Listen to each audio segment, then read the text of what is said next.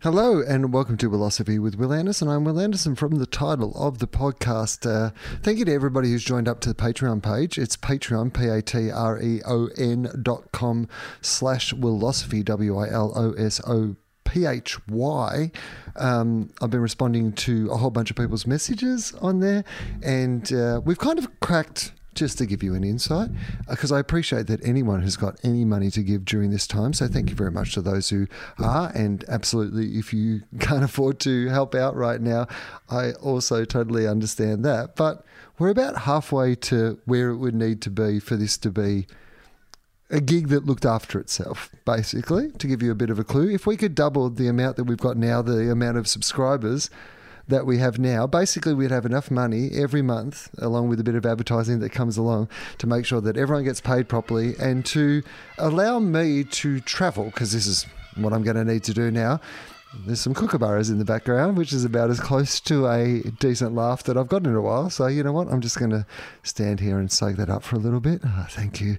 Ah, thank you very much, guys. Um, might be the only gig that I'm doing for a while, uh, doing my podcast introduction in front of kookaburras. Okay, yes, I am a little isolation bananas tonight. I can already tell. So I will keep this intro short and sharp. Patreon.com slash Willosophy. So basically, it's like a crowdfunding page, and uh, you can pay as little as a dollar a month. You sign up, and basically, it helps me pay everybody who's involved in this podcast. And yeah, the aim is if we could double what it is right now, um, I would have that fund there to be able to go and do interviews face to face when eventually I'm allowed to travel again. So that's kind of the aim in this time. If we could get to that uh, level, that would give me great confidence that we could go on making the podcast and putting out at least one episode a week and perhaps more. If that's something you're interested in, you can let me know uh, on Patreon. So uh, if you join up to the Patreon page, you can just direct message me there, and uh, I am responding to everybody who's direct messaging me on the Patreon page. And there's been some good guest suggestions, and there's been some great and intelligent and interesting feedback on some of the things that people have said in episodes. It's a great little community there already, and if enough people join up, I'm just going to do a whole bunch of other cool stuff there because it feels like it'd be cool to have a just little, a little fun club where we can just, uh, you know, talk about interesting things in an interesting way without it getting heated or, you know, um, uh, well, without getting all internety, basically, I guess is what I'm trying to say. So, anyway, uh, I'll tell you more about that when there is more to tell. But if you want to be part of that, or just send me a message, or just support the podcast, patreon.com slash Willosophy. Today's episode is a pre pre pandemic, a PP. Uh, so basically, this is an episode I did with Mark Wilson. Now, you might not know Mark. Uh, those of you who know the band Jet will know Mark, and uh, music fans will know Mark. He is an Australian uh, musician who plays in a whole bunch of cool bands, but I guess the biggest one, the most successful one, is a little band called Jet. And it's an amazing story for a boy from Geelong uh, getting uh, involved in one of the biggest rock bands in the world and touring all over the world and what he learned from that. But also uh, a lot of stuff that isn't about Jet at all, just his perspective on the world. I really enjoyed this chat, and the only reason that it hasn't come out uh, sooner well, you know the reason that it hasn't come out sooner. Uh, so everybody knows the reason. I don't even know why I think that I have to make up, like, that I have to tell you what the reason is right now. Yeah, well, all the way will. Everybody notices that everything changed forever. It's fine. Uh, so the episode is coming up now, and uh, I really enjoyed this chat with Mark Wilson, and I hope you will the too.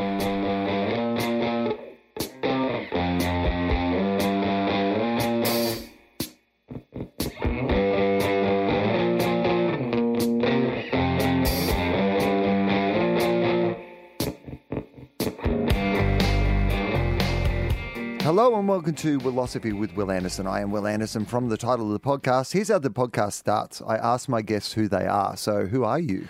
I am Mark Wilson. Hello, Mark Wilson. Now, who who are you, Mark Wilson? Uh, I'm a member of the band Jet, the Jet? Australian rock and roll band Jet. Yes, amongst other I things. I said that in like a way like I was surprised Yeah, by you're like, that oh, information. it was yeah. Yeah. Uh, so yeah, amongst other things. So a musician first and foremost is how you describe yourself. I would say so. Yeah. Yeah. Okay. And uh, what musical? I'm always interested in this about musicians. What musical instruments do you play? Uh, I'm first and foremost a bass player, Mm. which is you know not that common. Uh, but I started playing bass when I was a kid, and I've always been obsessed with it. So why bass? I don't know. I think it's from Beatles records when I was a kid, and being able to pan over and just hear the bass and the drums on their own. I was like, that's cool. I'm not interested, and I'm also six foot two, so Right. you know, it's a bigger instrument. Which is, you know, six foot two in the real world. In, in football is kind of Yeah. whatever, you know, average. But foot, uh, six foot two in music, you know, the Tall. yeah, you're, you're you're quite tall. There's there's very few taller. Yeah, exactly. So, um, well, all right. So, tell me this: Do you have a? And this is one of those things that I'm always interested in when it comes to the bass, because there was a period of time where there was only two ways you could play the bass, which was really high or really low.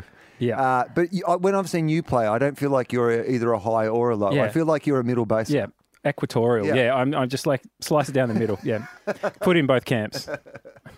Uh, so tell me this, sir. Uh, this is uh, what I ask on this podcast. Do you have a philosophy of some kind? Because we'll start with that, and then we'll talk about uh, whatever it is that we end up talking about.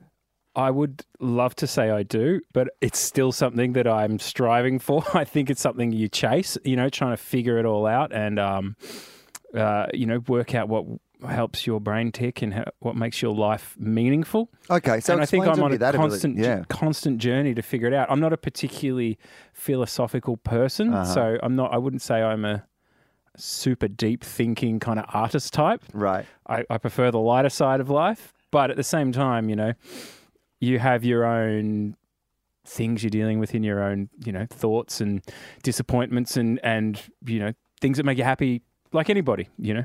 Okay, so tell me firstly about the lighter side of life stuff because I reckon that's a, a cool attitude to explore, which is this idea of, you know, you, you even framed it yourself in that, like, there is a cliche around, you know, sometimes musicians and artists that it is all, you know, tormented and darkness and, you know, mm. and, but you were like, I, you know, I play, I play rock music in a rock band. It's pretty yeah. fun. Yeah, it is fun. But you know, at the same time, like anybody, you have moments of of sort of fear and worry and stuff. But you know, that's just human human behavior. Uh, but the lighter side, you know, I just I find myself to be someone who is always looking for the humor in something rather than looking for the uh, sort of the darkness or the the mood in something. I prefer the mood to be light and and you know and and positive. I guess it's like the, that's where I thrive. You know. And is that a, a role that you will tend to play in groups? So if you know there's a say band dynamic or a group dynamic, are you the sort of person who's trying to bring that sort of comical or humorous or fun energy to that group? Yeah, I think uh, it's pretty cliche bass player thing to be that kind of glue. You know that you've got a lot of big personalities in groups, and a lot of the time you find the bass player is kind of like, well, as they say in, Sp- in Spinal Tap, like the lukewarm water. You know? There's fire and ice, and which is not that flattering, but at the same time, you know, like it, it rings true. It, it, it's good to have all kinds of personalities within a group of musicians, and you know, I've still got my own ego. Don't worry about that. But maybe I just use it in a different way. Because I imagine one of the most challenging things about being in a band, uh, yeah, particularly a band, it occurs to me because so often, you know, I've worked in group dynamics, you know, working in teams, working with people, and of course, you'll constantly have to balance your personality and your ideas with the, you know, personalities and ideas of the greater group. It makes a lot of sense, but a band in particular feels like there is, you know, a lot of dynamics going on, and like mm. a, a, a lot of bands end up, yeah, well, break up. You know, Yeah. break up because those dynamics eventually cannot be maintained. So, you know, what's what's that experience like being in a band? It's a lot of time together, you know. Uh, it's one of those jobs where often, I mean, you work together, you often live together, and on your day off, you're, they're the only people you know in town, so you hang out, Yeah. you know. so, you know, if you find if you're in Chicago and you know you've got a day off and you think, oh, who am I going to call? Oh, Cam's just down the other end of the hall. See what he's up to, you know. But you know that, and that, that, you know, and also the thing with ba- a band is like I start. I, am I'm nearly forty. I'm forty later this year. Um, I started in this group when I was 22, and I have a theory that when you have huge success when you're quite young, because our band, mm, so- mm, you know, multi platinum records. By the time we were like 22, 23, your life gets paused, and your your abilities and your sort of mental development gets paused at that age. And it wasn't until the band we broke up in 2010 for a few years that I realized that I don't know how to do anything. I'm a kid. I thought I knew everything. I've seen all these things and I've done all this amazing stuff that I'd never have dreamed of, but I don't know how to do anything in the real world, you know? And I had to learn how to do that stuff. Like I guess kind of like a footballer would be when they find themselves like injured and their career's over like that. And some people don't deal with it so well. Some people do. You know, you're not. There's less support network in rock and roll business though to like kind of work it all out. So you know, it's Not it was the an- equivalent of going and coaching country footy. Exactly, yeah, or playing for the Yarrawonga Pigeons, for, Right. you know, for cash. Um, so, okay, like, well, I, I think that's a really interesting point for us to start at. Let's start there, and then we can explore backwards and forwards what happened. But you've been in this band. Uh, that we we, we might go back and wander through some of that at some stage, what that was like, but uh, being a kid and you know getting to tour the world and you know play with all these amazing bands and have this incredible success. But take us to that point where the band decides, and was it a is it a band decision that the band is going to break up, or was there, you know, people within the band who were very keen not to keep going, and other people in the band who were a bit keener to keep going? I mean, I can imagine even that, you know, Mm. in a band dynamic, there were there's, and I don't think that's a scandalous thing to say. I'm sure there are probably people I- I at would different ends of that spectrum. I would say that I, I would say that 100% of the time there'd be different views on what should, should happen within the band. Uh, if it, you know when the band breaks up, because Yeah. I mean we got back together afterwards. yeah, took a while, but you know took a lot of water under Yeah. the bridge. But I remember when the band broke up. I had a sense of relief, but I, I was terrified because I I didn't know how to do anything else. Um, but at the same time, I didn't want it to stop. Whereas Nick, he he just wanted to do something else, you know, um, which you can you know I understand, but it's it's it's hard to when you don't when you're sort of blindsided by it. It's it's hard to take, and you and you still you know there was resentment for a while from mm. me anyway. Not n- probably more resentment of the situation rather than of the man, you know, like mm. because I understand the decision yeah. on a human on a level, human level, yeah. but but on a selfish Yeah. level, I'm like, what the fuck? Yeah. What the fuck I've am I going to do? I've got a fucking mortgage that I've got to figure out. Yeah, I know, get like- this for you, but for me, this is terrible. yeah, yeah. And how do you reconcile that? I mean, you know, in an emotional sense, like you know, were you in a like you talk about yourself as being someone who looks at the lighter side of life? Was that a dark that moment? Was, that was one of the darkest. Uh, it was. It happened to coincide with um, me buying a house at the same time, with not knowing this was happening. Yeah. you know. Um, Could you not have given me a heads up when I was going to that auction? yeah, yeah, Nick? exactly. Uh, also, breaking breaking a, a relationship breaking Uh, up at the same time, Yeah. and then finding myself sitting in this beautiful new house, big house that I'd got, Mm. uh, miserable and lost and scared and not sure of how I'm going to make this all work now. I don't know what to do, and in a way, that was a blessing because it made me uh, figure figure it all out. You know, how, what, you know, like you're so used to your life being so regimented, scheduled. I've got years when it, our schedule was done from the start of the year th- through to the midway through to the next year, like a year and a half of you know what city you're going to be in, what you're going to be doing, when you're going to be recording, all this, and all of a sudden nothing. So it's quite it was quite scary.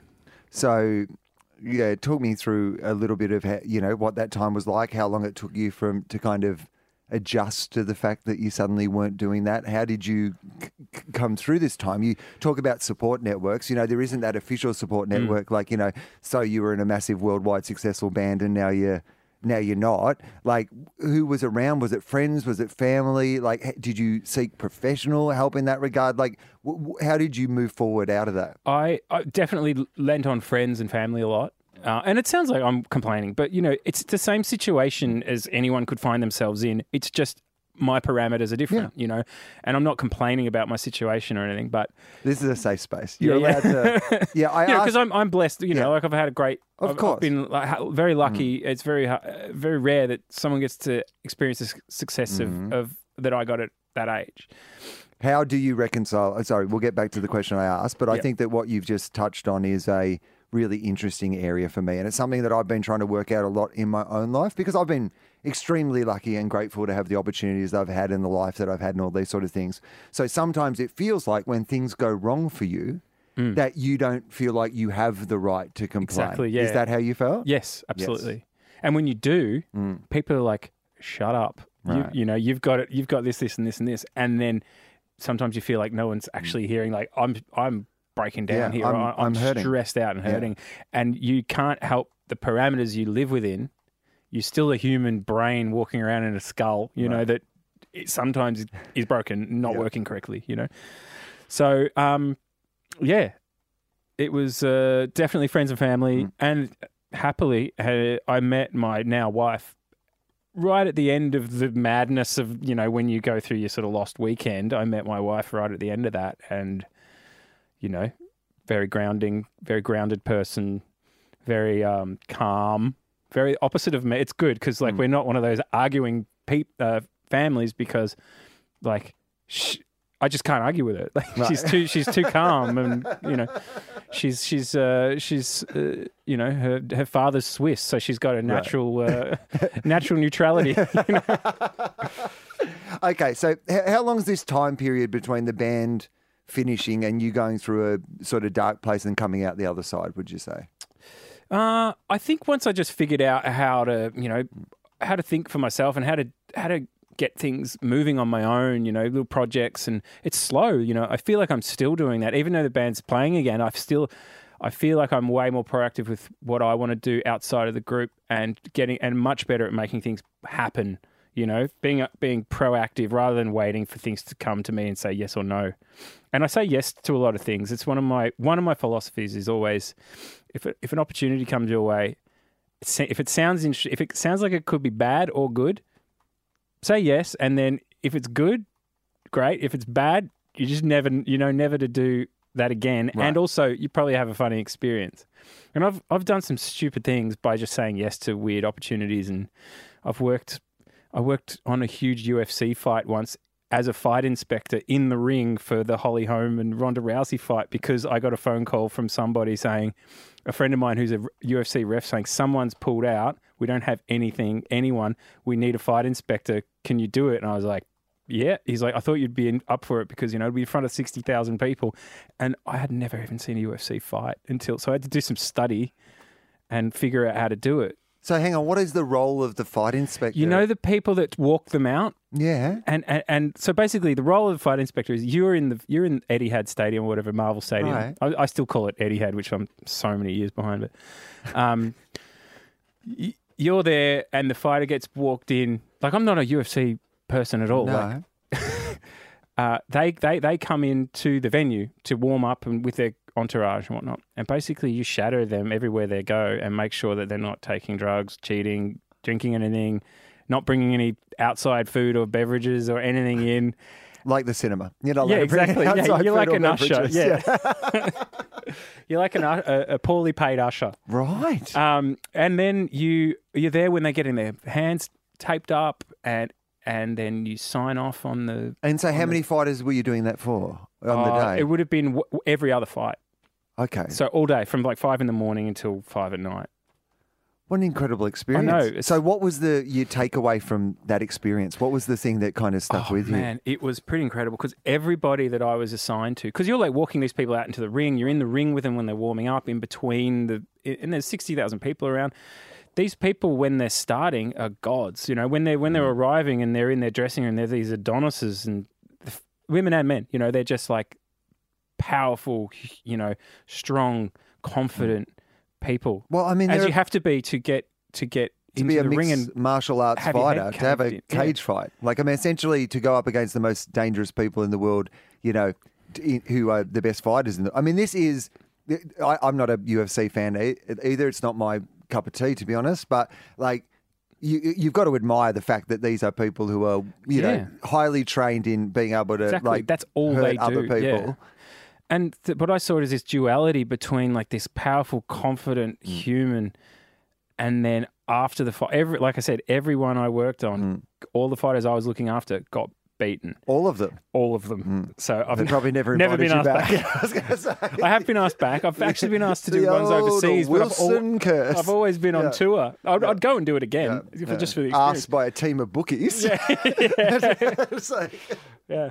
Um, so after the fight, your job Uh-huh. is to walk the Mm, battered, bruised, damaged person to the doctor, where they get checked out and made sure they don't, you know, they're not, they don't need to go to hospital. Mm. And you see this person that you just saw that was just a huge personality crying, you know, with their covered in blood, you know, like it was just this amazing, all within an, an hour or 45 minutes time.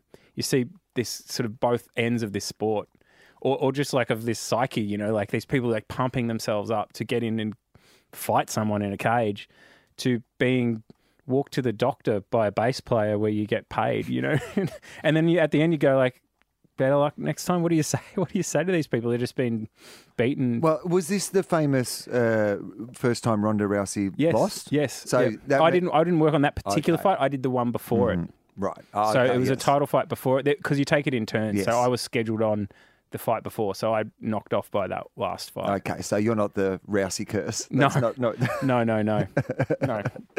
But yeah, that's. I mean, this is an example of just like things. Saying yes gets you that experience, and even Jet was that for me. Saying I met them in a pub. This is Mm. I was going to say, how did Jet start? How old were you when? Well, they'd already were a band, Mm. and I was in a band, probably equal level. Yep. You know, and no one knew of either of us. And I was playing a gig. I got got asked to fill in for a band that pulled out at the Duke of Windsor in in Prahran. When it, is a pizza shop now, but it Mhm. used to be a, uh pub. Uh, me and my mate lived behind it, so they, they someone got stuck on, on the freeway, and they're, they're like, "Oh, we don't have an opening band. Do you guys want to do it?" Because we live right behind. And we're like, "Yeah, sure, we'll do it." We went on at eight thirty just to fill a hole, you know. And Nick and Chris from Jet were there having a meal. That's how early it was. They were having a parma at the bar uh, while we were playing. And afterwards, they're like, "Hey, man, like, you, you know, do you want to, do you want to come and, uh, you know, we're looking for a bass player. You should come try out for us." And I was like, "Nah, I got a band, man. I'm already in a band, you know." And then I hung out with them all night. You know, just like Yeah. oh, they, they seem like cool guys, and we had so much in common that I called Nick the next day and I was like, "Oh, you know, I think I'd like to come down and and try out." And you know, imagine imagine if I said no and left it there, how dark the dark place I would be in after you know I mean, million records or whatever. I was going to say you would have been staring at whoever that dickhead was playing bass. yeah, exactly. that could have been me.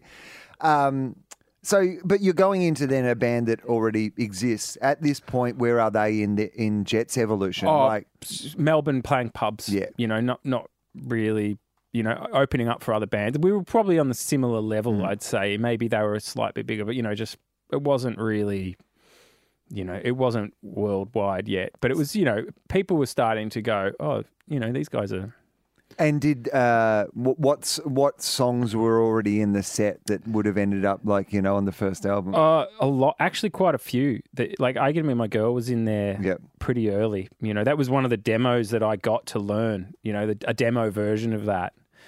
Um, yeah, that was in there. there I mean, a, a, a, I'd say half of that first album was probably on recorded at a demo studio. You know, and I had a CD of.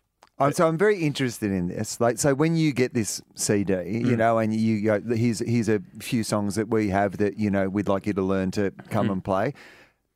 It, it does a song like "Are You Going to Be My Girl"? Like, does it stand out to you immediately? Do you hear that at that level and go, you know, this is going to be a massive song? I thought this is a great song, but I didn't know. I mean, it was it was a slightly different version of it that mm. you you- every, everybody would know now. But essentially, the bones of the song were the same. From me, I mean, this is I'm going back quite a while, Right. so I can't remember. But I remember thinking these a lot of these songs are really good songs, and they're just tight, well written. And and the thing that was the most striking was how good Nick's voice was. He has like he had like a world class rock and roll voice at that age, you Mm. know. And that was the thing you a lot of people can write pretty good songs, but to have that voice that is almost once in a generation kind of voice, there's you don't hear that much, and that's probably the thing that really stood out at that time. But yeah, they were like, "Oh, learn learn three or four of these songs, and then come down, you know, next week and and play." But my nature is to like, okay, I'll learn 20 of these songs, all the demos, all the half songs, and I'll play everything and I'll write new parts and I'll show up to rehearsal with all these new parts written because I think I can do a better job than what's on the demo. So I did that and um and I remember Chris during the, my audition was like, "Oh man, that's really cool. You've written some uh written some new parts there, really good." And I was like, "Yeah, man, I want to be in your fucking band."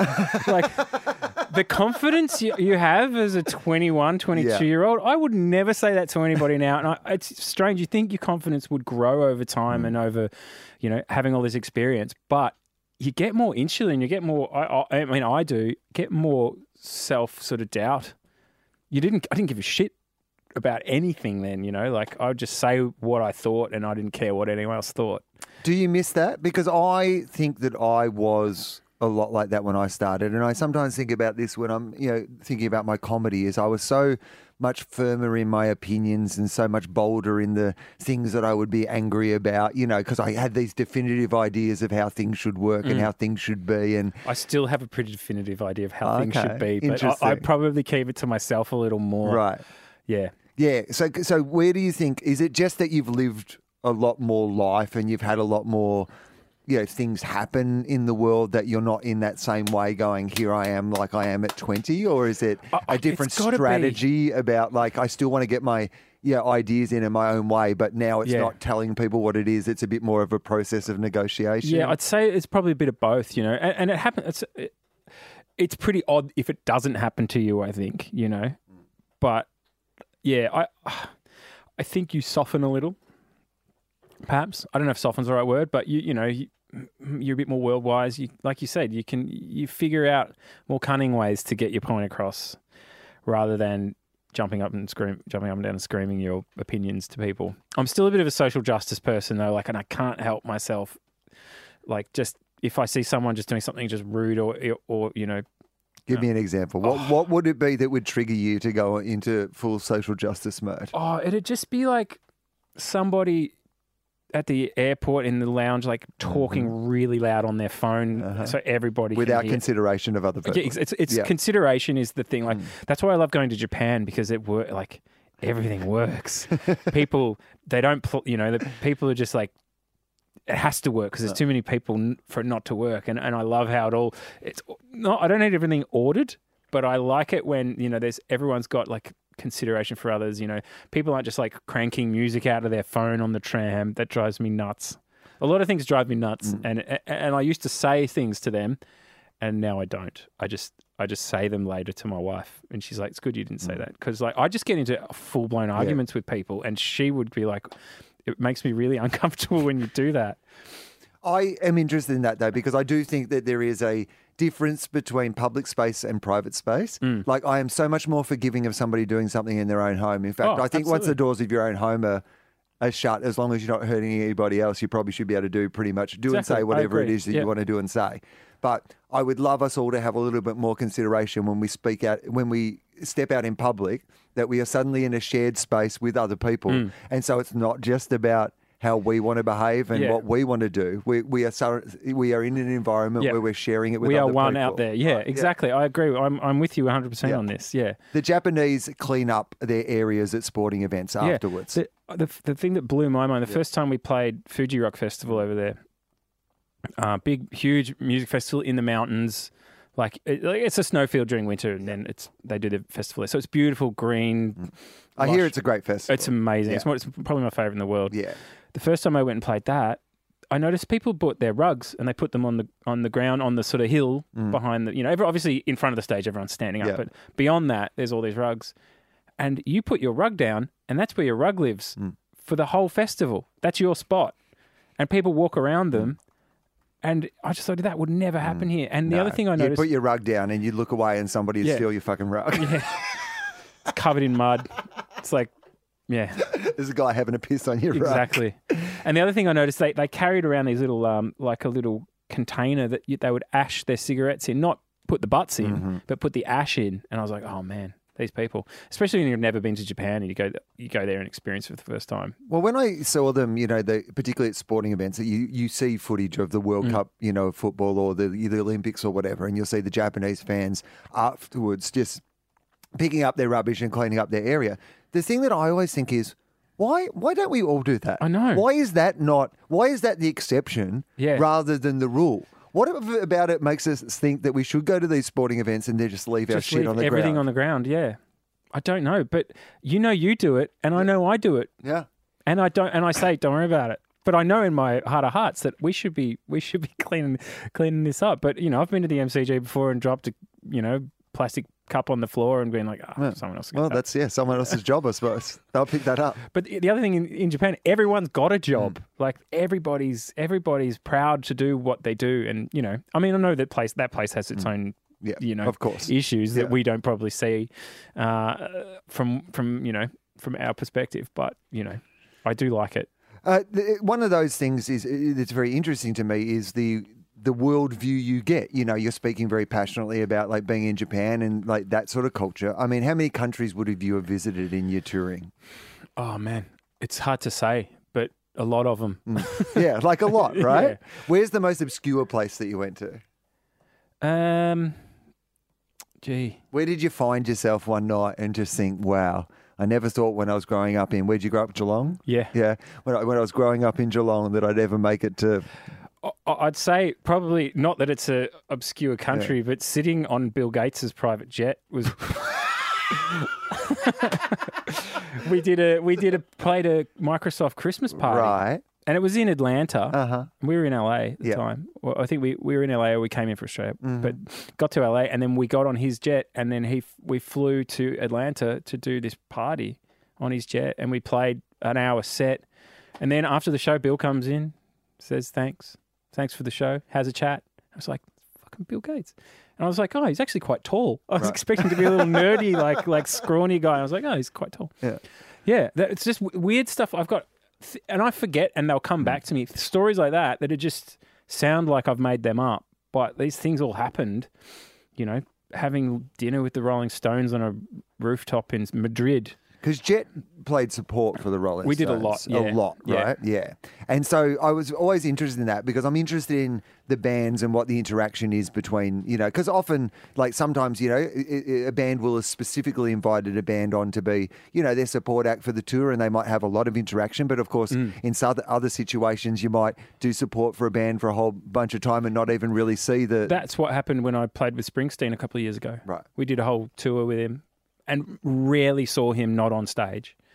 You know, and I don't know. I think he was in a. he bit of- was on stage for about three hours. a Yeah, night, though, exactly. so- so we did see a lot of him, yeah, but exactly. didn't have a great conversation. But you know, we saw hmm. Steve Van Zandt and all the other guys a lot, but you just didn't see Bruce. Like he just wasn't around. Whereas the Stones, we went on tour with them here in 2003. We we saw a little bit of them then, but we also played the Enmore Theatre in Sydney with Yeah. them, which is you know The, one of the most iconic, uh, uh, famous gigs of all time in Sydney. That Rolling Stones. At the Mm. yeah. I think it holds about 2,000 people, and, I And think I've met about 10,000 two hundred thousand people were there. yeah, but it was pretty incredible. Like, And Angus and Malcolm got up and played a song with him, and yeah, and we we did those shows, so we were kind of in pretty close quarters. And then a f- bunch of years later, they were doing a, a European tour, and and what you do is when you're on tour in Europe for the summer festivals, they're only on the weekend. So we come out from Australia, we play Thursday, Friday, Saturday, all these like festivals in Poland or in Austria, all over. You're, you're around a different country every every um, every day, pretty much. And then during the week, there's no festivals, so you've got your whole crew over there, and it's expensive to have them all, so you don't want to have a day off. So you off, there's all these tours going on at the same time. So we just jump on the Rolling Stones tour during the week, you know, from Monday till Thursday, play with the Rolling Stones, and then go to, you know, go to um, Hungary and play a festival on Friday, and then you know Austria on Saturday, and then Germany on Sunday, and then back with the Rolling Stones. And we did that for about a month, and you just become a part of the furniture with them. And that you know we were having dinner with them. They were inviting us. You know, you never get like them inviting you. You'd get an invite, and then you'd go, and they'd all be there, and they'd be like, "Hey, sit down," you know. But uh, you'd never go. Ronnie wouldn't be like, "Oh, what you should do is come over, come with us this weekend, and you know, um, go watch a flamenco band down in uh, Madrid." But um, you know, they, some one of their people would say, "Oh, the guys want you to come to this thing," and you'd go and you'd just, you just get looked after, and you get hang out and you have dinner with them, and it's really weird. I I mean, it must be because I mean, it's the Rolling Stones. Mm. Like you know, there are rare acts in the world, regardless of what your musical tastes are, Mm. that are as as big and as iconic as Exactly, the Rolling yeah. Stones. Like you know, you are. You can't see the Beatles anymore. No. Like, and, you know, I guess you two of the modern generation is of that sort of same, you know, superstar, Yeah. you know, size. But the Rolling Stones are something even above that, you know, in the kind of, I just the history of the world. Mm. and at a you know? level that has been consistent or growing since 1964 or whatever. You know, So what's that like to even to watch those sort of shows? Is there something that you just look at and go, "Wow, I can't believe they are playing this well still at Yeah. this age"? Well, I can't believe that they've managed to bury all of their all of their issues and just get up Right. there and do it. You know. Same with Oasis, you know, we toured with them a lot, and you're just like, I mean, they don't, Well, yeah, they can't say, do it now. They, but- they did. They have not buried all their issues. but you know, like, um, yeah, the fact that there's some bands who can just get out there, even though they hate each other, yeah. get up and and and do it, keep doing it. I guess the the cash and just the also, it, everyone thinks oh it's the money, but mm. as as a musician who plays big shows. You're addicted to that, and you you'd be the same, you know, doing live. Like live is probably what you live for. I'd mm. say. I mean, I don't want to. No, no, it's, words it's into your mouth, I've, well, I've literally just quit a major job so that I could go back out on the road and do mm. live shows because I love doing live shows so much, and I just missed It's that feedback, doing instant live shows. feedback Instant get. feedback. Yeah. Yeah.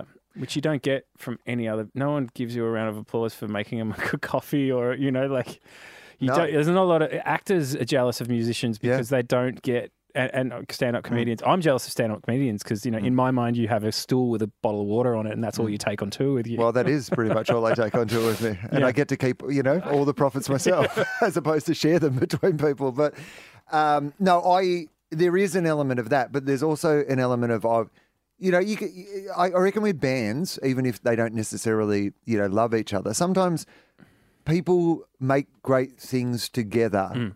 Regard, maybe even because of the fact that they don't love each other. Like I'm not sure that you know. Fleetwood Mac made a record, Right. rumors when they were all breaking up and hated each other, and Yeah. all the songs are about each other, and and, it it's turned amazing. into this amazing piece of art. And sometimes even on stage, I mean, I remember seeing Rage Against the Machine when they made a comeback because they famously, uh, yeah, Zach and uh, Tom, I think, were the two that in particular just could not stand each other. And I remember seeing them do a show at the old Sydney Entertainment Centre that isn't there anymore, but where Zach did not look at Tom. For the entire show, like an hour and a half, two You'd have hours to try not. You'd try hard, just so look hard. forward, Yeah. never looked at him, and the only time they interacted was at the end where they all put their arms around each other and did the bow. But it was one of the best Yeah. rock shows I've seen in a very long time. It didn't stop the show from No. being amazing. Yeah, you're up there to do. A, I guess you're up there to do a job. Well, Interesting. I'm I'm always curious about. I mean, with the band, at least you've got three others around you all the time. You know, you've got or more, but Mm. there's just you. You know, and same with solo acts. I'm always like, oh, I wonder what that life is like on the road. If it's lonely, or you bring people, or you're just used to it, or that's the kind of person you are, so you like that sort of being just you in the dressing room. Because like for me, the dressing room is. Hmm. I'm edgy, so I like chatting to people and walking around. But if it's just you sitting there, it's like I'm like, what do you, where, where do your thoughts go, and what do you? I mean, normally someone comes in for a chat. Like Yeah, there'll be. you haven't got the door shut. Yeah, like normally there'll Looking be yourself putting on someone the- else who's doing the venue, or like someone from my management, or like just someone who's dropped in to make sure that I'm okay. Like you know, someone will come in for a chat. But there's no one with a common sort of sort of vibe on the night. You know, like th- it's doing the same thing. That's no, the- yeah. no, that is absolutely right. And um, the one for me is um, when if I go on the road, like if I was going out on like a regional tour, which I haven't done for a while, but like literally spending weeks on the road, I would take a support act. Yeah. And and Ah, the okay, reason and the reason I would take a support act was to have someone to hang out when Yeah. we were in Kalgoorlie. Exactly. You know? So they've got to be funny on Yeah. stage, but they've also got to be a good friend in the dressing room. Yeah, probably that- first and foremost. Well, uh, luckily I have someone who fits both categories. Oh, good, But yeah. yeah. I literally have toured with the same person for 15 years, and he happens to be a very funny comedian, but also my best friend. So Oh, that's perfect, it- yeah. That that is that is actually what makes that work well. But I'm interested in what you're saying about that pre-show dynamic. So. Um, what do you like pre-show? Are you a, a like a nervous performer, or you just need to like? What's the what are what are you trying to? What mood are you trying to get into or be in to play your best shows? I'm like a hummingbird. You know, like I'm buzz around the place. I don't really stay anywhere for too long, and I don't really do much when I'm there. You know, a hummingbird just sort of just Mm-hmm. sits there and just eats out of a flower, and then just goes somewhere. I can't sit still. I don't get nervous like, oh, oh, I'm scared to go on stage. I want to go on stage, but I, I'm not. I get an anxiety that is like, like my wife doesn't come backstage for a show because she knows that I'm just a nightmare person to hang out with, and I'm not grumpy. I just don't really want to talk to anybody that isn't sort of within the group, you know, or, or you know, or uh, it's sort of like this, just this m- mood I get in, and I just want to talk about It doesn't matter what it doesn't even need to be relevant, but Mm. I feel like outside people don't like I can't I can't communicate properly, and it's not a rude thing. It's just that's my space that I Mm. get into to go on. But some people are just like super, you know, social, and they can go hang out. They can have people backstage, and so I just I don't like it so much. What about post show? What are you like? Are, Oh. are- are you flying post show? Like, Yeah. as in, yeah, from the adrenaline? I just did a I just did a jet tour a couple of months ago with and I was like I'm going to do this one and not drink on this tour. See how I go because I'd never tried, I'd never tried that before. And um it was quite interesting because I, I didn't I stopped drinking for for about 90 days. Well about I say about it was exactly 90, 90 days. days. From the grand final uh, the last uh, the grand final, I was like, "Oh man, I shouldn't have got that drunk on a grand final that I really didn't care about." um, uh, and so I thought, all right, I'm going to have this next tour. I'm going to not drink. It was recently. Uh, and I noticed after the show, I had enough adrenaline to like get me through and have a great time until everyone started repeating themselves and slurring. And then I'd be like, I'm off. I'm going to the hotel. I'm going to watch a movie, you know. And it was quite a nice, it was a nice change. I don't know if I could do it forever, but it was very good and it was good for my head to be able to, to know that I could get on stage. I'm not a big drinker before shows anymore. It used to be. We used to be pretty ruthless before shows, but you know, we've sort of realized that it means you don't play very well. But, but when you're doing the drinking before the shows in the in the old days, I mean, part of it is like you're in a rock and roll band Exactly. and everything's having a good time, and you're allowed to. Mm. Like, what a great job! You can get you know drunk before you go to work, and people still enjoy your show. And you know you're drunk, so you're out there and you're having a good time, and Yeah. you're like the crowd's cheering, are- and you're yeah. like you know. Um, I- I, I get all that. So was there was there something in your mind because I, I drink when I do stand up, um, not like I used to. Yeah, And- I reckon that would be so hard to be tanned and have you know ha- drink so much before you go on and do Well- it, do it at such a structured thing. A lot, yes, a lot becomes problematic. But what I drink now, which is like a beer or two before Mm, I go on stage. yeah.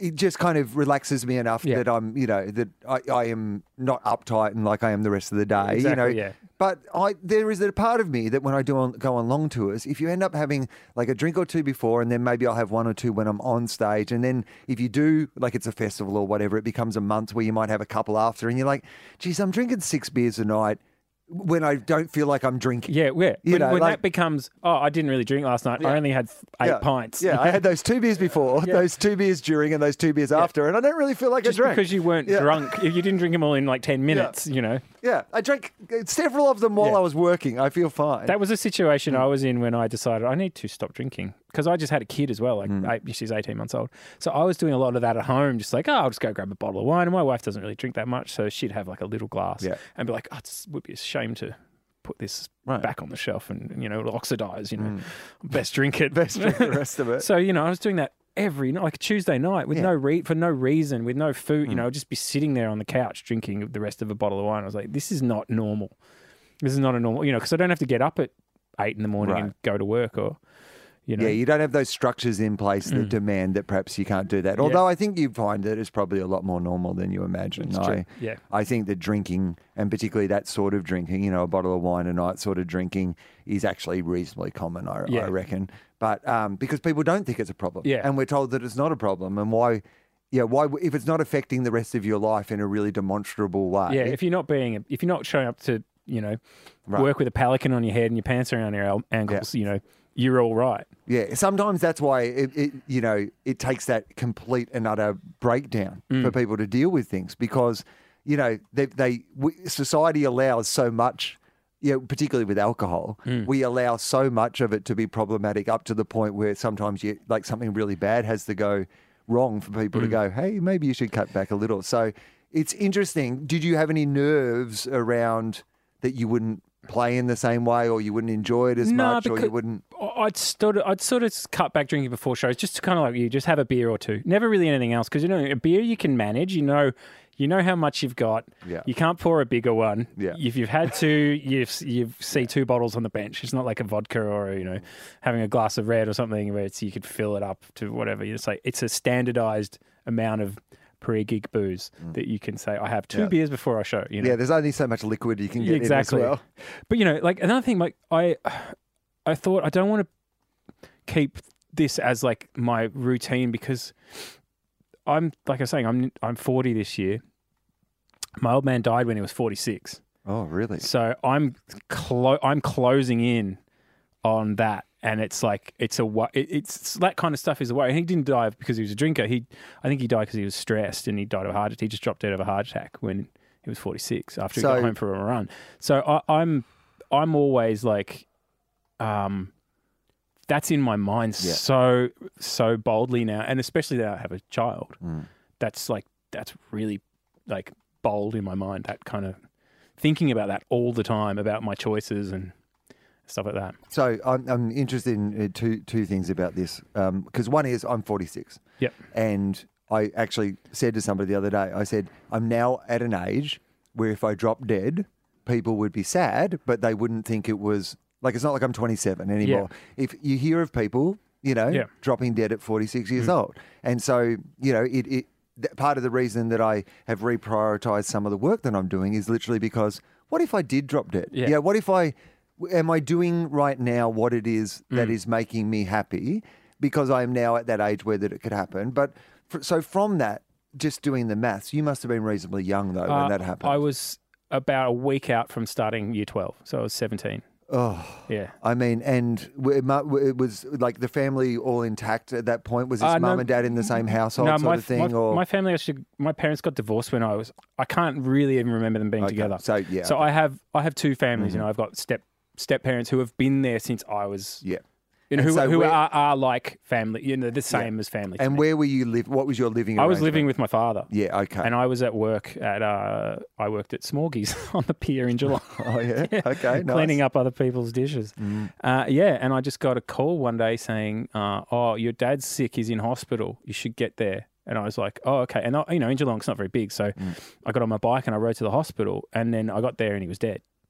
And it was pretty. It was it was pretty pretty wild.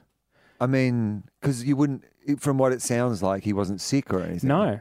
I mean, he knew he had sort of high cholesterol. He Yeah. wasn't. He wasn't unfit. He wasn't like an. You know, like he wasn't like a bodybuilder. You know, he he was a plumber. He had you know a bunch of guys working for him, and he was stressed out because at that time, you know, it was it was hard graft. You Yeah. know, having a small business. Um, he was not a big drinker. He, you know, he would have never have smoked a joint. You know, you know.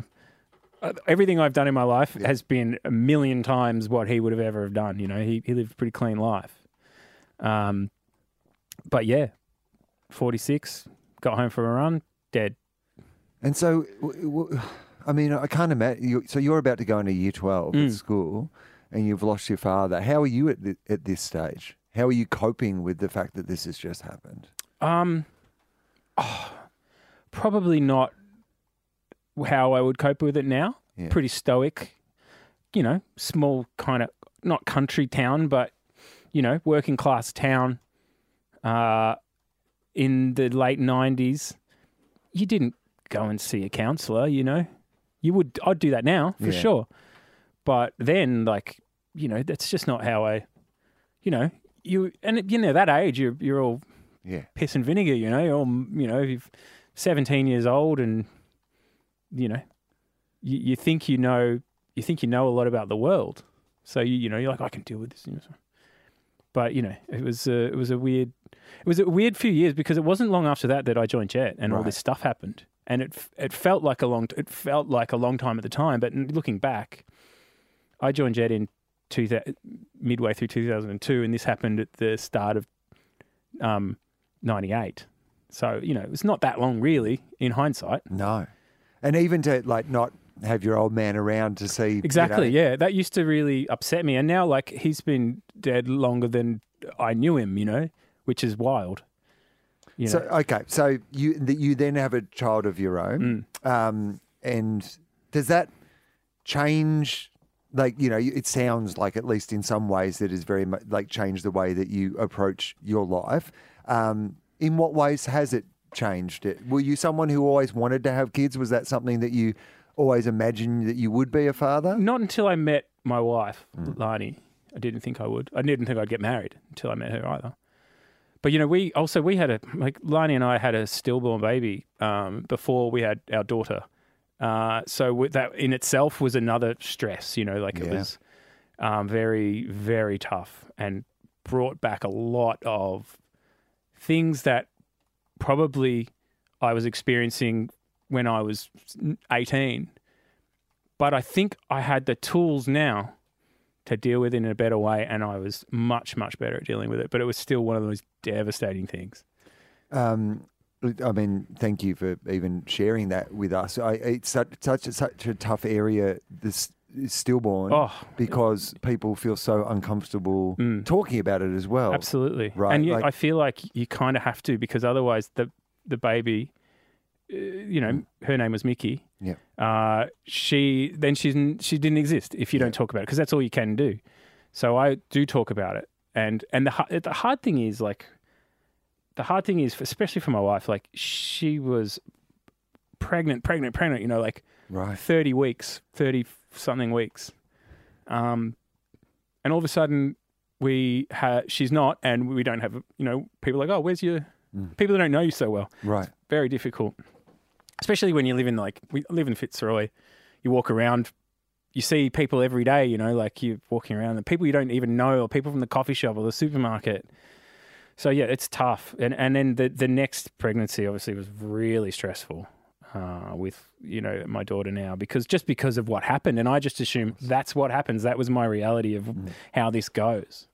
So yeah, it was man, that was pretty um pretty crazy. Yeah, especially after you know just highs and lows. I just got off that Springsteen tour I was telling you about, so I just had this great time, and everything was amazing, and then crashed not long after, straight down.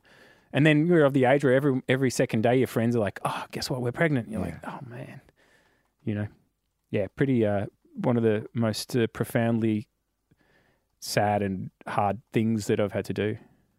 But you know, everything you learn from, you got to take a positive out of it. And I guess this is what I was saying when we started. Like, I try and find a positive lesson from everything rather than let it all get me, drive me into the ground. you know? So, so now, well, you have a your second child, you Mm. know, and um, uh, you know, you you are you know a father. Mm. Um, Which is feels weird when people say that you are a father, or when she calls me. She calls me Dada most of the time because she's in. She's small. Yeah. But when she calls me Dad, I'm like, wow, that's like pretty abrupt. That's like I'm a dad. You know, I should be listening to Dire Straits. You know, um, uh, so, did you have a philosophy towards being a father? Like, was there, you know, did you have a sense of what sort of father you wanted to be? Were there things that you wanted to do that you did, you definitely didn't want to do? Like, yeah, definitely. Um, I wanted to be super present.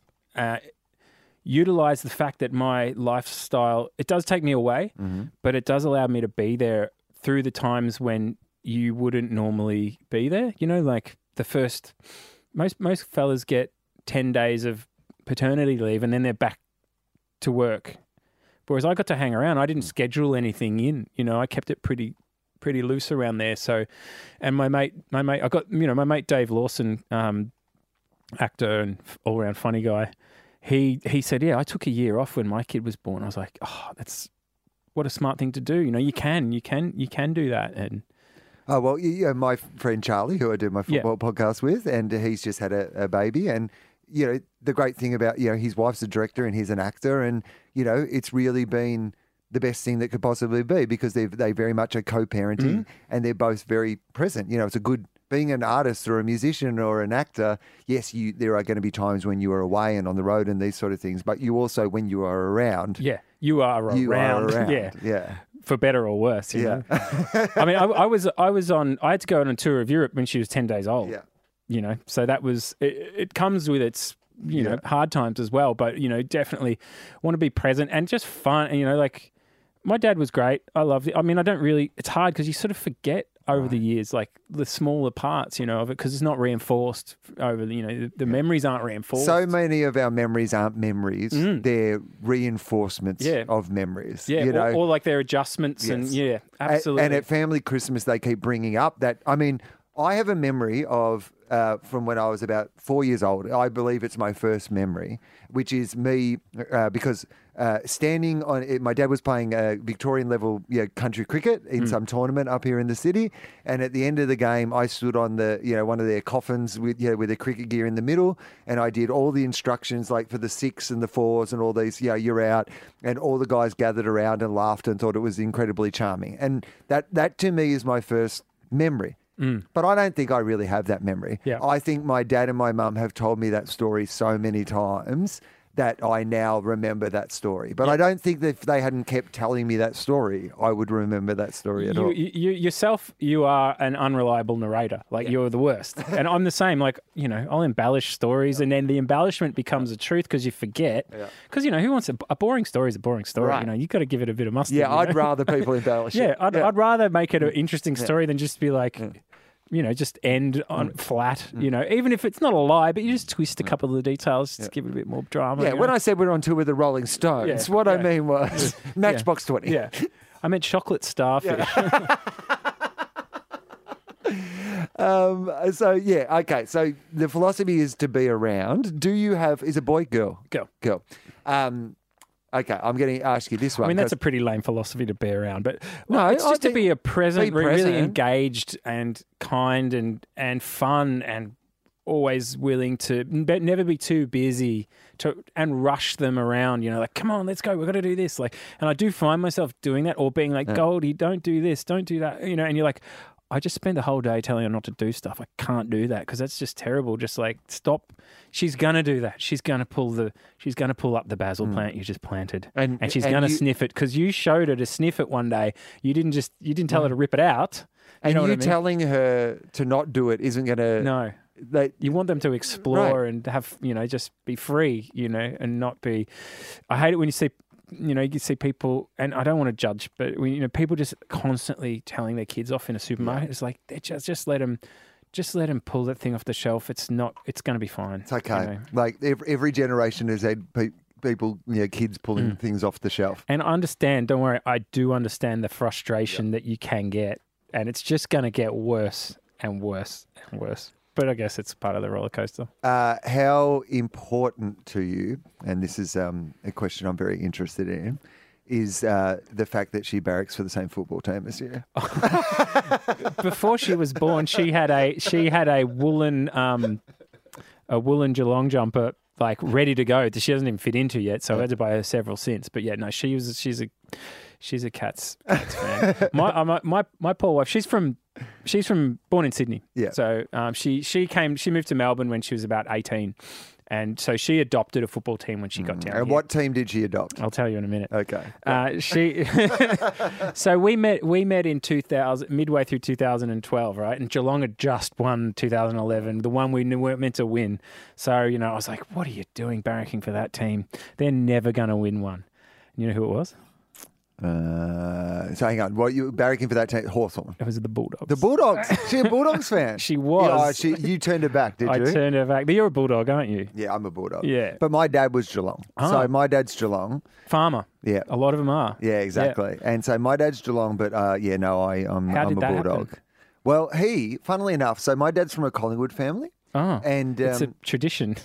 So Uh, this unlo- disloyalty is a tradition in your family. Well, it says something about my father. Like my father is a very interesting man in that he's like he he has an incredible sense of self.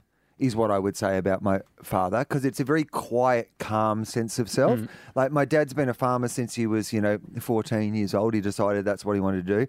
He's never drunk alcohol, never smoked a cigarette, you know, married the first woman he ever kissed, you know. But none of that is because of religion or you know sort of morality that sort of thing. He's not religious like he, at all.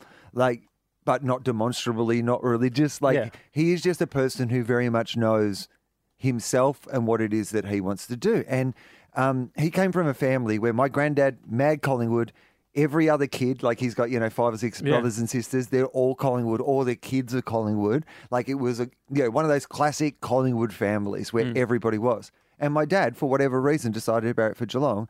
And so then when we were growing up, he gave us all the option to Yeah. choose our own That's team. good. So I'm a Bulldog. My brother's Essendon. I think Sue's barracks for the Saints. You know, like Mm. we all have our own teams. Which I mean, there was a period of time though when, as a Bulldogs fan, I was like, "Why did you not convince me to barrack for yeah, Geelong? yeah, yeah, yeah, Geelong yeah. are great."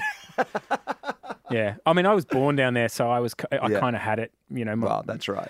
But you know, the funny thing is, my my um stepfather, who's married to my mum, he's a mad Carlton fan, and my mum's side's Italian. They're all mad Carlton. Right.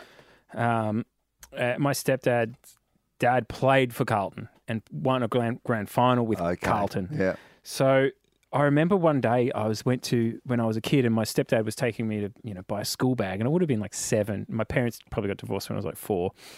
So you know, Graham, my stepdad's on the ca- on the scene, and he's like, take, and I remember like they'd sold out of Geelong bags, school bags. So I was like, oh, the Carlton one's pr- pretty much the same color. So I I got it. I bought a Carlton bag, Right. and then I showed up at my dad's house with a Carlton bag, and I just remember him pointing at it and going, "Hmm, Carlton." but in hindsight, imagine the disappointment. Like my dad, I show up to my dad's house, and my new stepdad's team Right. bag. He'd be just like, Right. I'm losing, I'm Yeah. losing this child, you know. So I, I, I remember the guilt. I remember it's the first time I just felt oh, I've done something wrong and I've upset. Not that he was upset, but I felt that I've upset him and and by something I've done, you know. And I wouldn't have been that old. I would have been seven or something. But I just remember the bag. I remember the. And I, it's not one of those memories that I've made up, you know, or that uh, you know it's Yeah. it's changed. I just remember the I remember the scene like it's a movie, you know. I remember him he was carrying the bag, and I remember him turning it around and seeing the little emblem, the Carlton emblem on it, and just going, "Hmm, what's going on here?" um, do you? Were you a, a, a sporting person? Because you're like a big guy, as you know, like a tall guy, as you said. You've Mm. got like an athletic build. Like, were you ever, you know, a, like, were you a sports person at school? I, I, I played sport, but I was never very good at much. I, I played footy until under 18s, and then I remember my last game was playing a game. in- We, we'd, we'd actually got to come up to Werribee to play and stuff. And we played against Werribee one day, and like there was a guy, one of the guys we were playing against had no hand, and he was like banging his stump into people, and and there was. And like in my team, it was like a, it was like a preseason game, and you know the ground's really hard, Yeah. and like, two of my teammates like broke their wrists, or one no, one broke a collarbone and one broke a wrist. And I remember I was playing in playing music then, and I was like, I don't want to do this. I don't want to break my hand. I, I want to go home and play music with my my friends. So I kind of, you know, I kind of um, sort of gave gave away. I do like. I mean, I exercise a lot. I was at the gym with Bob Murphy this morning. Mm. Oh yeah, nice. He, you know, we try and keep each other. He keeps he gets skinnier and skinnier, but uh, as he gets on, but uh, Impossible. yeah, I, I, I'm one of those people who can't. I have to exercise for my brain, and I'm just like, if I don't, I'll just tub out real quick. Mm. I think it's because I like food and I like a drink, so I just put in the extra work so that I can do that. But also, you know, with my family history as well, like I like to keep. You know, I, I probably was I was pretty tubby in, in from periods in jet, which I probably put down to the the food, the drugs, and the booze, which is uh, a, a you know not a great uh, trilogy of things to you know, bring you longevity. So I've cut back on, you know, a lot of that. Well, all of one of them. you can make up your own mind at home, guys. Yeah, yeah. Um, so I am interested in that though, but I, I'm interested in the idea of, uh, you know, you, firstly, having an idea that you wanted to play music. Like, because I, I have a very similar incident in my life. I broke my leg playing football. It was the last game of football I ever played. Broke my leg playing football and I stopped because I'd started doing stand up at that point and I was like, well, I can't afford to. And stand up with a broken leg. Yeah, I can't afford to like play, you know, sport on a Saturday and not be able to go to a show on a Saturday night because I've, you know, hurt myself. Mm. So that was it. I, I I finished, and I had a sense of going, well, I'm giving up this thing because I believe in this other thing more. At that stage, was it just because you wanted to play with your mates, or was it because you were thinking? Like, did you think? I guess the question I'm trying to get to is, did you think that playing music would be your career, the thing you did No. with your life? I wanted it to be, and I Yeah. actually wrote it down when I was like 13 or something, you know, Okay. like, yeah, you know, but not, not like I'm a goal setting like genius. Yeah. I just remember my mum got into like, oh, you got to write down your goals, you know, when I was like, s you know, they must, because she was a school teacher, so they probably had, you know, they were probably pushing some course at the time, you know, like Yeah. of goal orientated classwork. So she's obviously testing it on me. I can't, I don't even know. Um, uh, and I remember writing down like, oh, you know, I want to be in a famous, I want to be a bass player in a famous band, you know. And I wrote down all my heroes. It was like Chris Novoselic and Paul McCartney. And I just wrote all these bass players down because it was like, write down your heroes, write down who you, you know. And then it happened, but you know, I, I didn't strive, I didn't like follow some course, like you know, meticulously to get there. It just, it just falls into your lap. I moved to Melbourne because I got a job um, at a engineering, uh, uh, audio engineering place, a mastering place. So that brought me to Melbourne. Then I started meeting people. Uh, and then I was, I remember I was working in a call center. Like after the my the place I worked at shut down, I was working in a call center answering phones in the complaints department for Vodafone, thinking if I don't Would have get been out, a pretty busy job at oh the time my too. god! If I thought, I remember thinking, sitting there, and I worked there for a year. It's not far from here. I remember sitting there going, if I don't get out of here, I'm going to be one of those people who just do this forever. So I just quit and I just enrolled in uni for any course, any course I would get. I did terribly in high school because obviously my year 12 was disrupted by, you know, and I just goofed off. I was into like doing drama and whatnot. Um, and I enrolled in uni, started working in pubs, you know, just get out of like that rut. And then pretty much as soon as I did that, I started meeting more people and doing more things and met the Jet guys, you know. So I was I was always wanted to have a career in music, but whether you know, it's a tricky it's like stand up, you mm. know, you can you can want it as much as you you know, as much as anybody, but if you're not if you're not good at it, then it's never going to really happen. You can't you can't work hard and is it, and then you, there's always an element of luck, Luck. as well. You can't you can't deny how lucky like the the spark needs to be. You need to be in the right place at the right time, but you need need to be doing the right thing, mm. And you need a hell of a lot of, a lot of luck for that to work out. So, okay, so you end up playing with Jet. Mm. Um, how long into you playing with Jet does it all suddenly? Because from the outside, because I was at Triple J at the time, Yeah. so while all this was happening, Mm. so I have memories of it from one side of it. Yeah. Which is because, you know, at Triple J, we used to have these music meetings, you know, where they, people would bring in sort of new music, things that people were excited about. Mm. You know, we'd have these conversations around, you know, what bands were kind of making noise on the scene, these sort of things. And then occasionally you just suddenly hear about someone where you're like, this is all anybody's talking about. Mm. And from my side of it, my memory of what happened, that's what it felt like with Jet. It was suddenly everything was Jet. It was fast. Like, don't worry. Like, it, it, it, it is never as fast for you because you're there in the mines, you know, doing all the digging, you know, doing all the, playing all the terrible shows and lugging your gear in a, you know, on a tram and stuff to rehearsal. And it's also the years that you've been just learning your instrument, you know, Right. like f- all those years, all those years you put in, but the res, you know, but once it started rolling, it was quick, and it, it was kind of the nature of the time. It was we got noticed outside of Australia first. We got NME. We we put a seven inch out, and NME got their hands on it and said it was great. So it kind of came from from the UK backwards to here, and then uh, we had then all of a sudden everyone was really interested. You know, we had a little live following in Melbourne. Yeah. And, you know, we'd be able to play. There was a string of shows where it was like at the Duke of Windsor again. It was like a residency on Wednesday Wednesday nights. So the first one there was like 50 people there. The second one there was 100. Third one there was 200. The fourth one there was a line around the corner and all the record companies were there. You know, that's how it worked back Yeah. then. You know, it was still and everyone the, the, uh, the focus of the music industry was also on Australia because the Vines had just got huge Yep. and then the Datsuns were from you know they were from New Zealand and so it's like the Eye of Sauron. It's like these slow moving things like Australia. That's where they're going to find the next thing. And luckily, we were in playing the right kind of music at the right time, writing good songs. Because you can write good songs and no one ever Right. hears them. You know. Yeah. Your music cannot be the music style of the time or what people are excited about and those sort of things as Mm. well sometimes. Whereas, Exactly. yeah, there was definitely a thirst and an Mm. energy for that sort of Huge. style of Australian, you know, rock music. Yeah. Um, so, eh, eh, yeah, I mean, that must there must be something quite amazing about suddenly being, Oh, absolutely. you know, going from this, you know, pub band playing fifty people to, you know, you know, selling out shows, you know, getting, you know, reviews in NME. Like suddenly you're these, you know, bunch of blokes from, you know, Melbourne and Geelong, you know, like who Exactly. are who are all, and suddenly you're just like, hang on, like, yeah. And we weren't cool people. Like we didn't know anything. Like I think my nephew now is the same age as I was then, and I'm like, you are so much cooler than I was. like how like I don't know how I I was just like I was still like a Geelong kid, you know, because there was no way to know as much back then. You know, Right. the world was a lot smaller. It felt, but um, you know, and the first time I ever went on went overseas was to make our first record. I'd never left the country before that.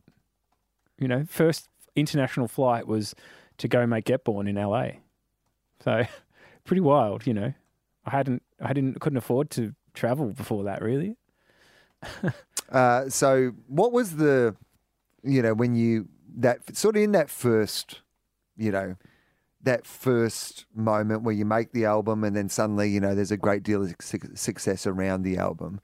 Was there a moment where you were suddenly like, oh, right, I'm we're like, you know, uh, we're a big deal. Yeah. Uh look, it's funny because you make the album and then you go and no one's ever it doesn't come out till like you finish making the album in say February and it doesn't come out till October. Mm. So in between you're just slugging it out, Right. playing to nobody. And I remember playing to three people in Hamtramck in Detroit, and two of them left the room, and the other one worked there behind the bar. So it was just like you just there's more people when there's more people on stage than there is in the crowd. You know that it's like, you know, and we did we we, we I believe union rules. You don't have to go on with the show. I think norm- I think normally it's like there's got to be more people in the audience than there is on stage. That's the stuff people don't see. They just see the success. But we toured, and we were really focused on the states, and you know it paid off because we got a platinum record over there. But we got in a van, and I, and I, you know, twelve seater van, and drove around the country non-stop. It's like we always say, it's like painting the Sydney Harbour Bridge. You, you start at one end, and by the time you get to the other end. You got to start. You got to go back to the other end and paint. Like it, it, it's such a big country that you like. You'd start in New York and work your way to LA, play all the places in between, and then you just go back again and do it again. So know? tell me uh, at that time, what's your what's your highlight and your low light of was- doing that? Oh, there wasn't a lot of low lights because it was just like Just the, fun. The lowlights were just like Yeah, you know, oh, no, there's nothing really Yeah, like but it was having an argument Yeah. with someone or Yeah. whatever you know in the band. But the highlight was not getting a piece of bad news for like four years. Right. You know, just having your manager call you up every day and like, all right, this is happening here. We're going to. You know, we're doing a Scandinavian tour because you know your record's going number one. It's like, oh, what?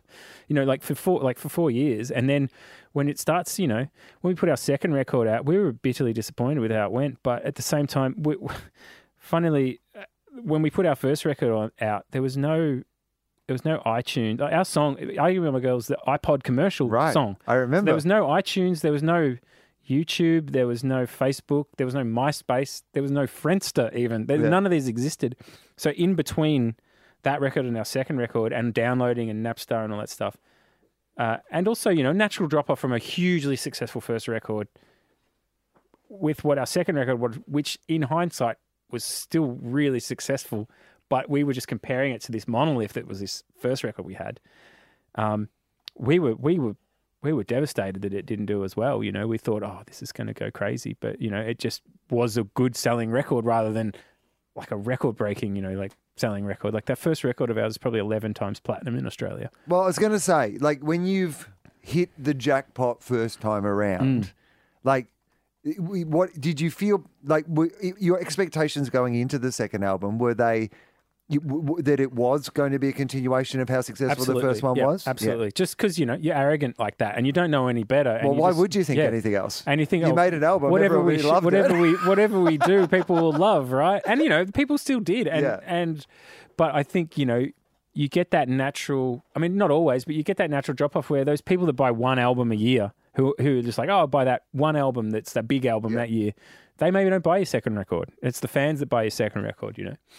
Uh, so, how did you deal with that at the time? Because if you have an expectation that things are just going to continue upwards in the same upwards direction, and instead they just still go upwards, but they just, you know, take a more gradual upward incline rather than the steep incline, was there a hard readjustment? Were people like, was there, di- I mean, imagine there was disappointment There's a lot around of disappointment internally. Yeah. Um, it was, it it really um it really rattled everybody because you know like you you seem to expect it, and it's, it's stupid of us, you know, Mm. to expect something, and you try and find blame. You try and blame, you know what you know is it Mm. this? Is it because of that? Is it you know you know is it manager? Is it your agent? You know, it's like, but ultimately it's you making music, and it maybe didn't connect, or it did connect, and you just have lost perspective because You know, like if if we sold, if I put a record out tomorrow and sold as many as that second one, I would be stoked. Right. Don't worry about it. Yeah. Any band would be. But our our reality was, you know, oh, it's going to be bigger. You know, because Well- that's how the history had gone. But Yeah. but that the record industry was declining at that stage, but no one had really noticed it as much. I remember when our manager showed us YouTube for the first time, I was like, this is not going to take Yeah. off. I was like, why would you want to just upload videos to it? What point is that? And lucky it wasn't investor wasn't lucky it wasn't in wasn't an investor Yeah. meeting, you know? Uh, but I know what you mean. It's the changing nature of the industry entirely. But when Mm. you're in the middle of it, you're not taking into Yeah. account those factors. No. You're, and you know the other thing about art, and this is particularly music. You know the worst thing about it is that like sometimes the greatest of it isn't necessarily appreciated Mm. at the time because you know of a myriad of different factors. Like people can rediscover that sort of music. They can artists can be Mm. discovered well after you know, an artist can spend most of their career you know playing small shows and you know go and die, and then people like Exactly. discover their music and love it. I mean, you're making something that you know can be listened to for the rest of Mm. you know time that people listen to music. But Yeah, and you've got to forget about the Yeah. commerce of it, and, Right. and, and you're just so wrapped up in it, and that's all we we worked for. You know, that was all Yeah. we, you know. But in you know, I don't regret anything. You know, and I think records as well, and decision. I always think records are, um, it's not a, it's not music. It's a bunch of decisions you made at a time and place, and if you if you try and you know think retrospectively about it that, and you oh change this and this it's that's not how, it's not a record it's, it's these the what makes a record is you made this decision that now and you said this is what we're doing this part this vocal these lyrics that's that's what making music is and any art really it's like a series of decisions it's not it's not what it is in the end it's like that's that's kind of what makes it you know that's the fun of it and you can't think back and go like oh I changed this or this or this and then you can't learn from anything will I love it. That's great. no, that's a really great insight. So okay, so Jet isn't the only band that you've played with though. No. What do you get out of like the other projects that you do? Um, I mean, I've, I've started after Jet. You know, after I sort of figured out like how mm. to get, you know, that people would actually want me to play with them. I started getting all these offers to play with other, like as like a, their bass player. You know, mm. and I went like I got a call from Peter Garrett one day going, "Oh, Mark, I'm going to make a." Going to make a solo record before you know. This is just before Midnight Oil got back together. Yeah. He's like, I want you to play bass. I was like, of course, of course, I'm going to go say yes to Mr. Garrett. Right, you know, like go on tour with him and and make a record with with him and one of the other Midnight Oil guys. It's fantastic. And then not long after that, I got a phone call from Michael Gudinski asking me to do a favor, but you know, it's not really a favor when Michael asks because you know that one day you're going to be in a, like a prison in Poland Yeah. and you're going to have one phone call and you know who you're going to Yeah. call. so he called me up and said, "Mark, I need you to do me a favor. I need you to, I need you to, I need you to go on tour with Bryan Adams." and I was like, "Ryan Adams is no Bryan." So I, yeah, I went. I- I had I went on tour with Bryan Adams because his bass player had quit just before an Australian tour and had a week to learn 27 songs and then go play an arena tour. I mean, what i what is that experience like? It was like the, one of the most surreal holidays from reality that I've ever had. Like there was a, he had a, like a chef that traveled with us who'd cooked food for us all the time, and you know if we'd get in, we'd have all these nice car. And I was just treated like I was a member of the band, so I'd have a nice car driving me around with a sandwich that I wanted on the seat when I got in it that Manu had made. He's this French guy.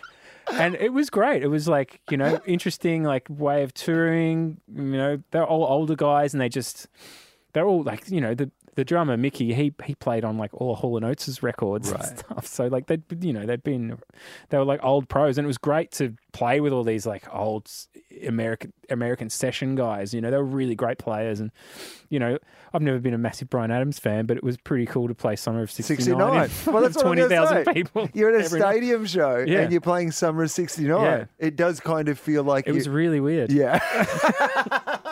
It was great. It was like two weeks away, a holiday from Earth, Uh. you know, and it was just in Australia. It was just like a national tour, and it was done, and they said goodbye. And Hy- hypothetical question: um, If you could play bass in any band that has existed in history, like you get, you know, fantasy camp, you know, you get to play, but what what band would have that be?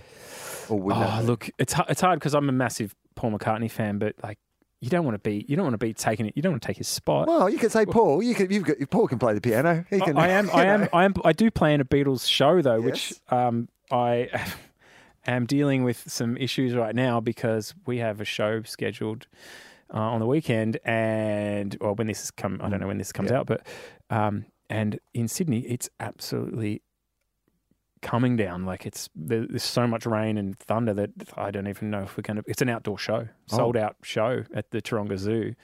So we're trying to figure out what's happening, but it's a pretty stressful day when you know you get so you you spend so much time getting ready for this show and putting it together and excited that it's sold out and it's going to be this great event and then and all the proceeds are going to bushfire, bushfires and Well, it's and it's pissing down and, and it's pissing down and I'm mad, you know.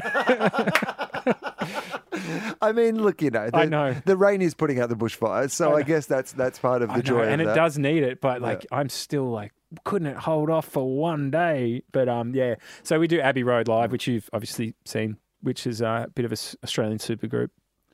And Um, so, t- tell me um, about yeah, the Beatles because was McCartney the favourite just because of the bass, or was McCartney always the? He's just the virtuoso on it. You know, he kind of invented. Like I c- pretty much spent my life trying to play similar to him. You know, mel- melodically in the style of.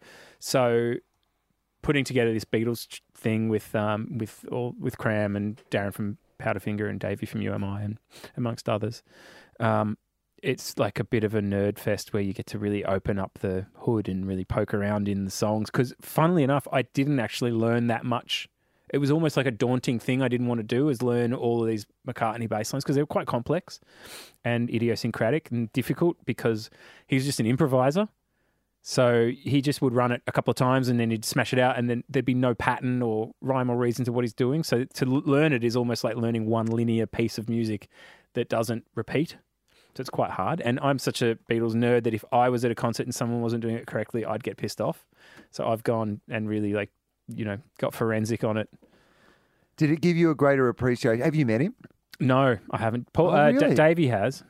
Davey met him. You, did you go and see his show when he? I- were you, were you away? I didn't go, and I should have because I heard it was he's not coming back, and uh, that was it. You know, yeah, I went to that show. Was it I good? was. I I rarely pull favors to you know Mm. get a ticket to something, but I happened to be.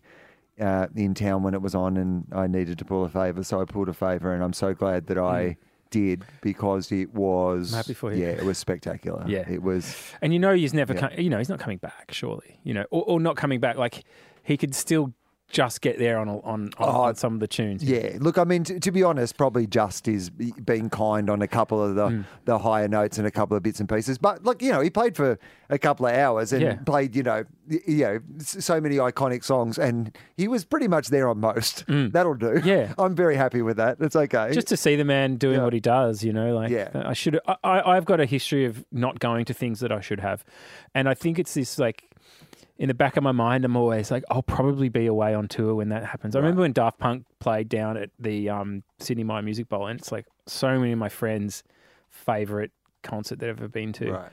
and I had a chance to get a ticket, and I was like, oh no, I'll be away, and then it sold out, and you couldn't get a ticket. Didn't matter who you knew, and I could hear it from my house, and and everyone still talks about this concert, and I was just like, I could have gone, but I was just Right. like, oh, you know, I'll be away, and then I'll buy the ticket, and then I'll have to get rid of it. Um, we need to start finishing up. Yes. Uh, but uh, uh, there's some standard questions that I like to ask on the podcast. So, um, oh, I, I I want to, one more jet question, one more music question, because I'm interested in when the band gets back together. Mm. So, as you said, there'd been some, you know, like as there is when things split up, there's some, you know, you know, uncomfortableness around it. Who reached out first? Whose idea was it? Do you know? Can you remember? We got the offer for Springsteen, Okay, and it was just like, mm, the boss, the boss has asked, the boss is on the phone. Yeah. What do you say to the boss? Look, I just thought, I think we just felt like it was. We, we pretty much pick and choose what we do, and it's kind of it suits me.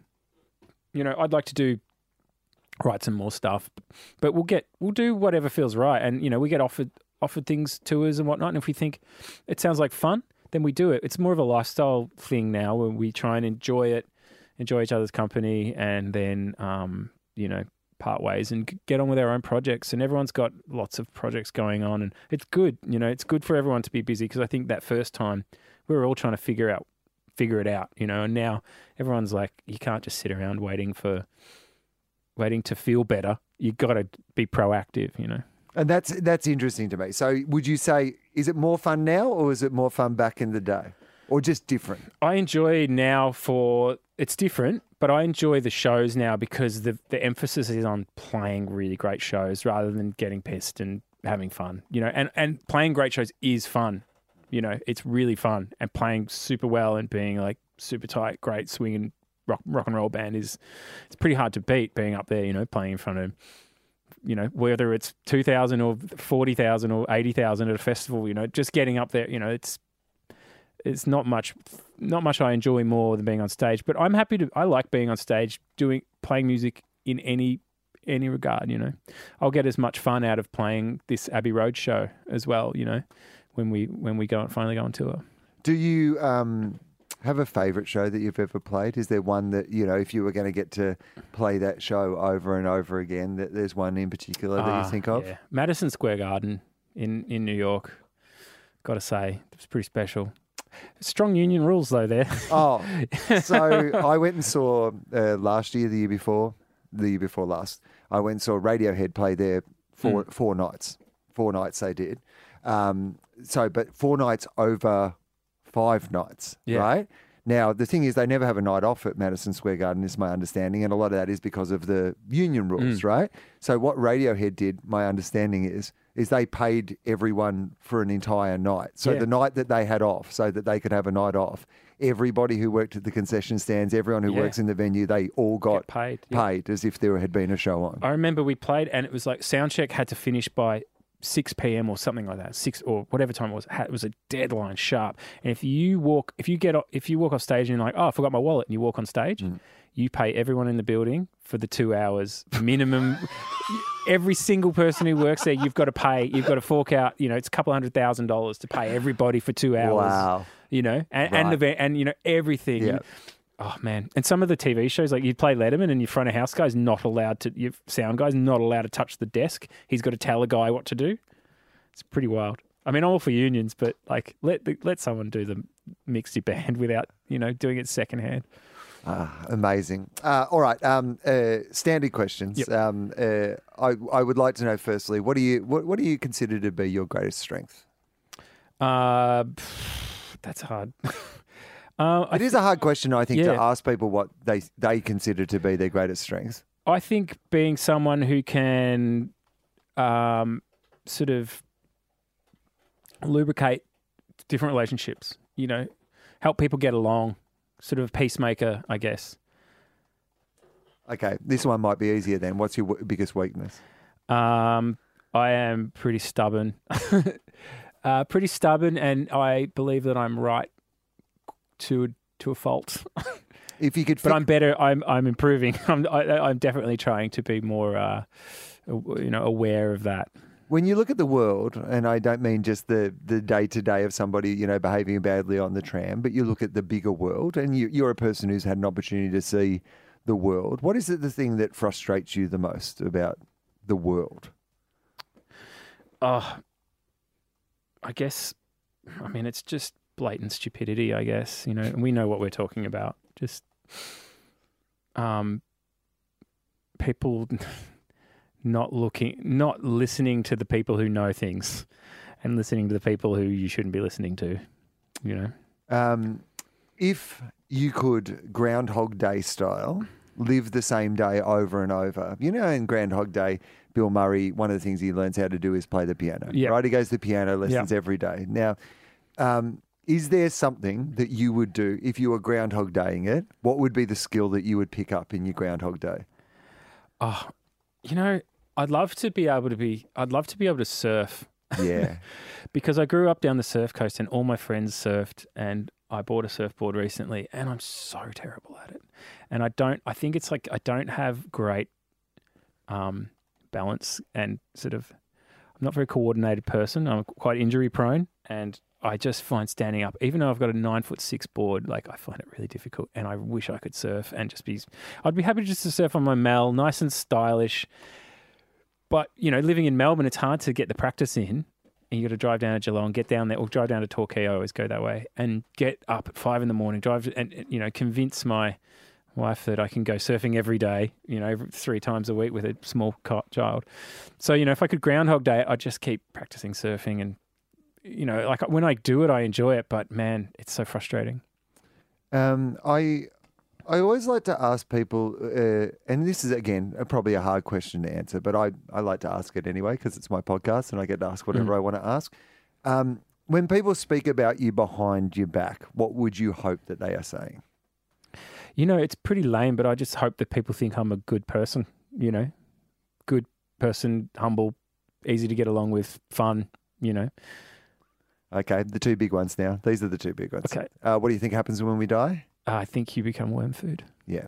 So no religious belief, no, No. sort of spiritual Nah, belief, sadly. nothing. I wish I had something to hang on to, but, you know, I'm happy to become a part of the ecosystem. And does does uh, death play a big part in your thoughts at all? Has it? Yeah, Yeah. like as we discussed before, it Yeah. does, and it has for a long time. Mm. It's something that I do think of, and I, I, I find myself thinking about it a lot. You know, especially when you're on the road and you're in cars every day. There was a point on tour where I started getting traveling anxiety because I'd just be like, my my my stats are really off here. Like Mm. I'm on a plane and in cars all day in a tour bus, blah blah. I'm always traveling, moving. Like surely my my numbers are my you know my odds are, are, are greatly increased. But you know you, you got to just let that go. Has it changed since you've had a child? I mean, obviously you've had to deal with you know death around I, you know I, I definitely childhood as well. ride my bike less in the city. Oh, That's okay. for sure. It's just like something that I got. Sp- I had a few friends who had bad accidents, and I got spooked. Uh, you know, live in the inner city, in the north. Um, I see people and driving, and when I used to ride my bike all the time, I just, you know, 'cause it's such an easy way to get around. Mm. Saw some pe- like I, some aggressive things happen to me, and I saw things happen to others, and it spooked me. And I probably ride less now because of my daughter. You know, and it's it's silly because like there's always places you can ride, but you know, see people opening doors and dooring people and people falling off their bike in front of trucks, and you know, it's you know, pretty terrifying. Uh, final. This is it. We've got to the end. Uh, time machine question. So um, I have a time machine. mm-hmm. Uh, I don't, by the way. I just need to point that out for legal reasons. But if I did, I would offer you one round trip on a time machine. You can go to any point in history and you know have a look at it if you'd like. But what I prefer is you to answer this question. Yeah, could you? Uh, you can go to any point in your life, Mm-hmm. and you can either observe it, just you know, see see it, you know, it happen, or you can change it. Do you take the trip, and what do you do? Ah, I don't think I take the trip. I don't think I do. That's a, that's a perfectly acceptable answer. In fact, I think it's probably the answer that I would give if I was asked the same question. I think I've seen Back to the Future too many times. If you're metal, you know, if you meddle with things, you know, Didn't you watch Avengers Endgame? The, that's not No, how time travel works. it's not Back to the Future anymore. There's a whole new way. oh wow. Going back to the past doesn't affect the future because your past. Is I don't want to. I don't want to. I don't want to evaporate. You know, fade on the facts. You know? uh, mate, uh, this has been an absolute pleasure. I hope you've uh, enjoyed it. I definitely have enjoyed it, and uh, I thank you very much Thank for doing you. it. So, so tell me what you've got coming up. Let's plug some stuff. Uh, I've got a comedy festival show. Shut up, Yes, uh, I did one last year with Dave Lawson, um, Dave Shed. Dave Shed Show, Stephen Curry, Mhm. and um, Ryan Shelton. It's basically a Never late, heard of any of them. It's a late late night talk show. I'm the music. I'm like the Paul Shaffer. Uh, a late night sort of talk show, and we have guests on from uh, the festival. We'll hope that you'll join us this year. I don't think you've been formally asked, but I I'm, have not. Is this I'm formal- formally uh, asking do you, to be one of our guests. Do you have the power to formally I ask do. people? Has Yeah. Dave given you that power? I was over at his house this morning, and He uh, said, "You can ask." You can ask. and last year we, we put it on in a small room, and we had to upgrade it to the lower town hall. it was incredibly successful Yeah. last year. and it was a bit of a buzz going around because it's like it just. I don't think anyone's done something like. I mean, No. they may have. I'm I'm a bit of a noob to Mm. the. Com- I like comedy, but I don't really know the scene. Um, and people were just sort of what are they? Sort of, it was just a bit fun and you know fun for the guests and. Well, what I like about it as well is because Dave's super funny, oh, clearly. Dave's just he's got. but he's not a um. He's not a uh, comedian. He's not a stand-up comedian. No, he's, he's definitely just- a comedian. he's just. but he's not a like he's a comedic actor. He's a Mm. great actor, you know. But he and he does comedy brilliantly. But I think part of what makes that show so special, because I've obviously seen some of the Online, online, yeah. stuff, is that he isn't a stand-up comedian. He has a slightly off what the you know stand up comedian view of the world is, which makes the show a bit more dynamic and interesting in a way that that is what kind of differentiates it from the other stuff. Yeah, he's a funny person. He's not a person being funny. You know what I mean? Uh, Mm. I'd like, to, I'd like to get Dave on this podcast. So Oh. could you please ask him? I will. I will. I'll, I'll ask him. I think. He, I think you'll. I think he'd do it. I think you could. I think he could find time. I'll tell him in, at least in the run up to the comedy festival. I'll give him a decent plug. And uh, what about? Is there more arc shows? Is there yeah. more shows? well, we're doing um, the Abbey Road live tour um, uh, throughout Australia, which Yeah. you can look at livenation.com.au, see what shows are still remaining and what tickets are still remaining. Okay, great, fantastic, mate. It's been a pleasure. Thank you. Thank you for having me.